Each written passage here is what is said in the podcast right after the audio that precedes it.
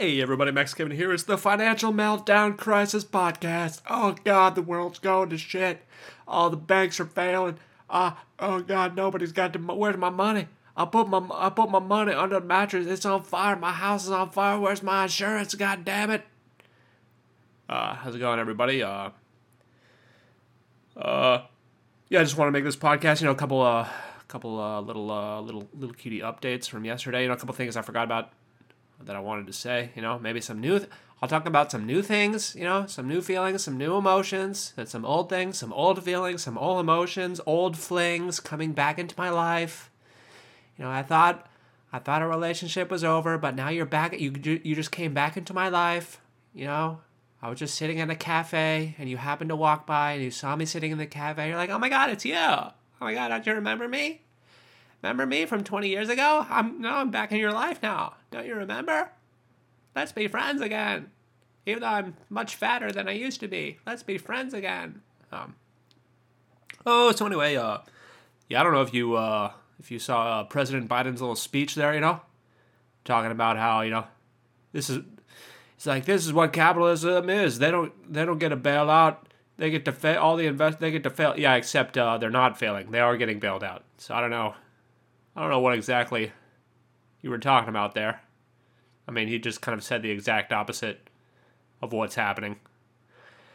And uh, and uh, and uh, yeah, I see a lot of people online, you know, that are hardcore Democrats, communists, socialists, you know, don't have any idea about history, you know. These people are like, oh yeah, tell them, Biden, that is how capitalism works. No bailouts for the banks. It's like, yeah, well, uh, they are getting a bailout. And, you know, he says, like, this is not going to cost the taxpayer anything. Uh, well, uh, it's, ex- it's uh, who do you think's going to pay for it? See, see, what they're doing is, uh, these people that have these bonds, you know, say you buy this bond, it's worth a hundred bucks, but now it's only worth thirty bucks. You're like, oh god, I lost seventy percent of my my bond. It's only worth thirty bucks now. I bought it for a hundred bucks. It's only worth thirty bucks. Well, the Federal Reserve's like, oh, no problem. We'll give you we'll give you a loan, and you can use that bond as collateral, and uh, we'll we'll give you the full face value, the hundred dollar face value of that bond as collateral for for your loan. So even though even though you only have thirty dollars, uh, well, you have hundred dollars again magically. Oh, so so who's going to take the loss on that? You know, who's going to take that seventy dollar loss? Oh, well, the well the Federal Reserve is going to take that loss, and then who pays for the losses that the Federal Reserve does? Oh, the Treasury, the Treasury Department of the United States pays for the losses that the Federal Reserve takes, and uh, who pays for the Treasury? Oh, that's right, taxpayers. So it is a direct taxpayer-funded bailout of these banks, and then the fucking president goes on the news and just lies about what exactly is happening.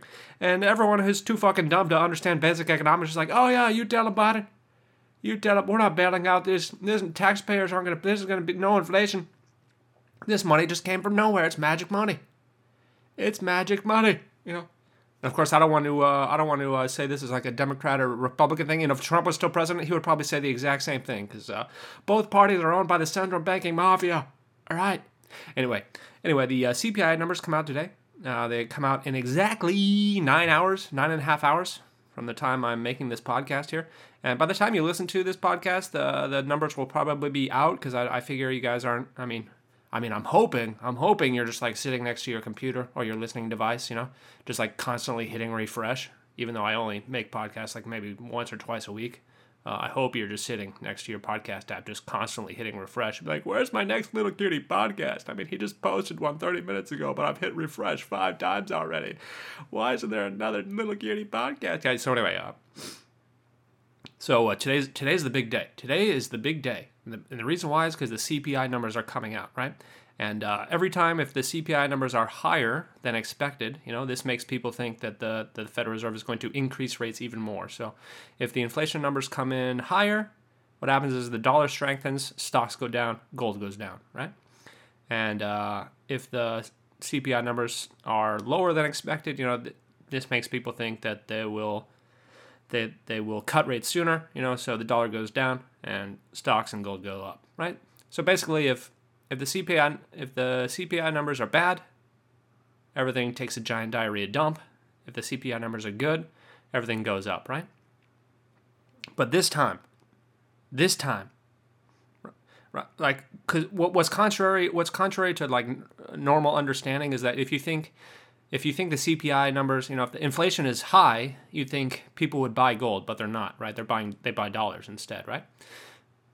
So if people have lost faith in the dollar and the inflation is higher than expected and we see gold go up today, that means it's the beginning. It's the beginning of the end. The traders, you know, the majority of traders has switched their understanding that from now on that high inflation numbers are going to mean an increase in the price of gold rather than a decrease. So right, this is a very this is a very important day. Is uh yeah yesterday yesterday that exact thing happened right. Gold and silver were up, precious metals were up, stocks were down, dollar was down right. And uh, yeah, so today's the day, man. Today's the day. We're gonna. I mean, the the the next uh, the next uh, ten years of uh, economic movements are basically going to depend on the CPI numbers today and the movement in the gold price, right? So if if the CPI numbers are higher than expected and gold goes up despite those high numbers, it's the be- it's the beginning. You better buy your goddamn gold and silver, bro. Because there's just been a fundamental shift that's taken 15 years for these dumb fucks to realize. You know, it should have been obvious in 2008 when they started printing money that this is what this is the end game it's unbelievable that it took 15 years to get this far. But uh, here we are. Here we are. So uh, pay attention to that. Pay attention to that. By the time you hear this, it probably already happened. So you'll probably already know the result. You'll probably already know. It's like, oh well, the CPI numbers. Whatever. How about how about I do in the gold? How about how about you know? If if the CPI numbers are high and gold goes up today, it's the beginning again. That's all. That's that's my, that's my little prediction there. And I also want to talk a little bit more about Peter Peter Pan Petr Yan. Uh, yeah, I remember yesterday I was watching that fight lot of people are saying online too, you know, like he never he never threw any knees. Like he got he got taken down 48 times, or he, they tried to take him down 48 times, but he never like threw any knees or like uppercut or something. You know, the the, Jorge Masvidal special there, you know, and uh, the the the cowboy. You know, remember Cowboy Cerrone, guys? Remember Cowboy Cerrone? Your UFC fans remember Cowboy Cerrone? He uh, he sucked at wrestling. So what he got really good at was the, called the check knee, right? So when some guy tries to go take you down, you just you just knee him in the face there, you know and uh, that was basically his entire takedown defense plan. Right, it didn't always work, but uh, he threw a lot of those check knees. You know, cowboy Cerrone, cowboy check knee Cerrone, and uh, yeah, Peter Petr Yan, he didn't throw any. I feel like I feel like a couple of those knees there, you know, just to just to make Marab Merab Dvalishvili, make him guessing. You know, he didn't uh, he didn't do any of those. So I don't know. We'll see what happens. We'll see what happens. Peter Pan Petr Yan, he should hang out with Donald Cerrone, learn how to do a check knee. You know, maybe do some uppercuts. You know, he he's got that like Thai boxing style. You know, Henry Cejudo was going on the uh, on the Twitter there. He was talking about how that that Thai boxing style where you just kind of put your hands that high guard high guard defense leaves you open to takedowns. So um, that was a big flaw in his fighting style and game plan. You know, anyway, uh, I'm trying to get all these. Uh, back to my personal life here, you know, I'm trying to get all these, uh, these, I'm, I'm making this new little kids book, you know, trying to get it translated in all these different languages, you know and it's just like oh god, oh, you know, because some of the languages don't have these fruits or vegetables, and they don't know what these names are, and then it's like I'm learning a lot of things about different languages. Did you know? Did you know that that uh, broccoli in Italian is plural?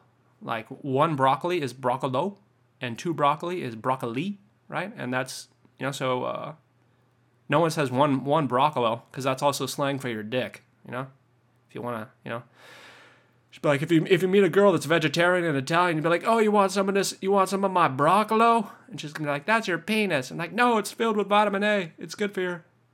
And vitamin C. It's healthy for. It's full of fiber. It's just my broccolo. I only got the one. I'm very poor, so I couldn't I couldn't afford a whole a whole broccoli. I can only get one broccolo. You know. Anyway, anyway, uh, so that's an interesting fact there. I'm guessing I'm guessing uh, broccoli. You know, it's uh it's uh, I guess, I guess it's uncountable, uncountable in English, you know. But we're using the plural form. I'm guessing the word broccoli comes from Italian. I'm not positive, but uh, I'm guessing the word origin is from the is from the Italian, right? That's why we call it broccoli, and not broccolo, or broccoli.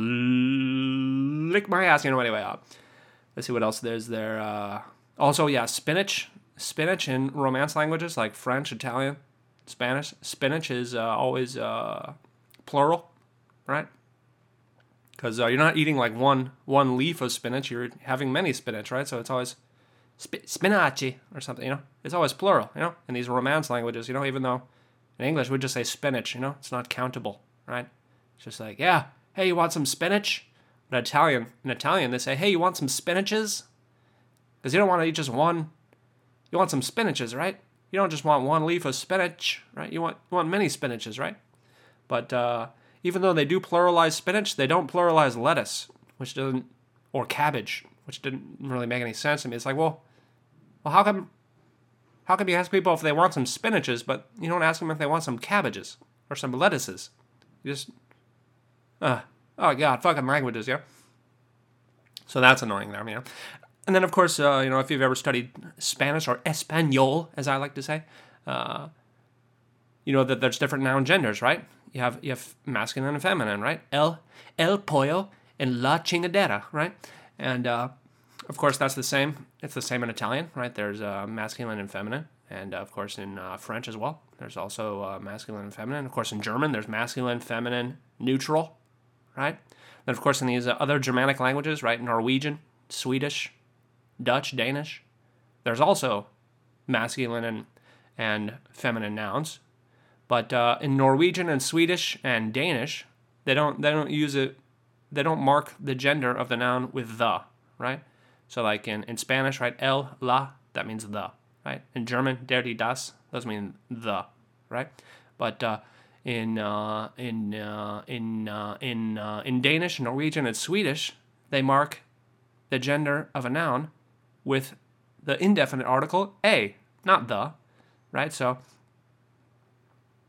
so when you put your words into the translator there, you know, I'm, I'm putting my words in here, right? Right? The apple, the orange, because I want to get I want to have it translate the, the noun gender there too, you know? That worked perfectly fine for Spanish and German and, and uh, French and Italian, no problem, you know?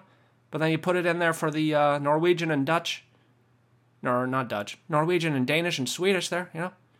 And and that's not how they that's not how they mark their noun gender. They mark they mark it with the inde- indefinite article a, not the de- definite article the. Isn't that a fucking pain in the ass? Holy shit, man. This is fucking pain in the ass. Now I gotta, so now I gotta go back to the translator, you know? Don't put the broccoli, put a broccoli, you know, and have it translate that so it puts the. Anyway, that's, uh, I don't know if you guys are interested in learning Norwegian or Swedish or Danish, but uh, that's some, that's a little insight. A little insight into those languages. It's a little insight into those languages. You know, you know, you know, you know what else is like weird about um, like Swedish and um, is it Swedish? Is it Danish? One of these goddamn languages, you know. If you put a, you know, you're like a apple, right? A is in front of the apple, but if you say the apple, it attaches as a suffix, right? So you say a apple, and then you say apple the. That's fucking annoying, man. Who who thought who who thought of that? That's goddamn annoying. Uh then of course French there, they don't know how to count above 20 or something, you know. Like if you say 84, they say 420s 4. That's that's kind of weird or something. And I think in uh I think in Dutch and Danish too they have like they can't even say like 95 or something, right? They'll say like 90 half 10 or something. I can't remember exactly, but like you have to use like half numbers. Instead of saying 4, they say like half 8 or something. I don't I don't know exactly, but it's goddamn dumb system. That's why everybody has to speak English, all right? This is America, goddamn it. You're a boy. What are you doing? You're coming to my school. You you you want to you want to? Oh, we got the ballots in 97 languages in America. Oh, I'm sorry. I thought this. I thought we spoke English here in America. You know. What anyway, thanks for listening. Maybe see you tomorrow.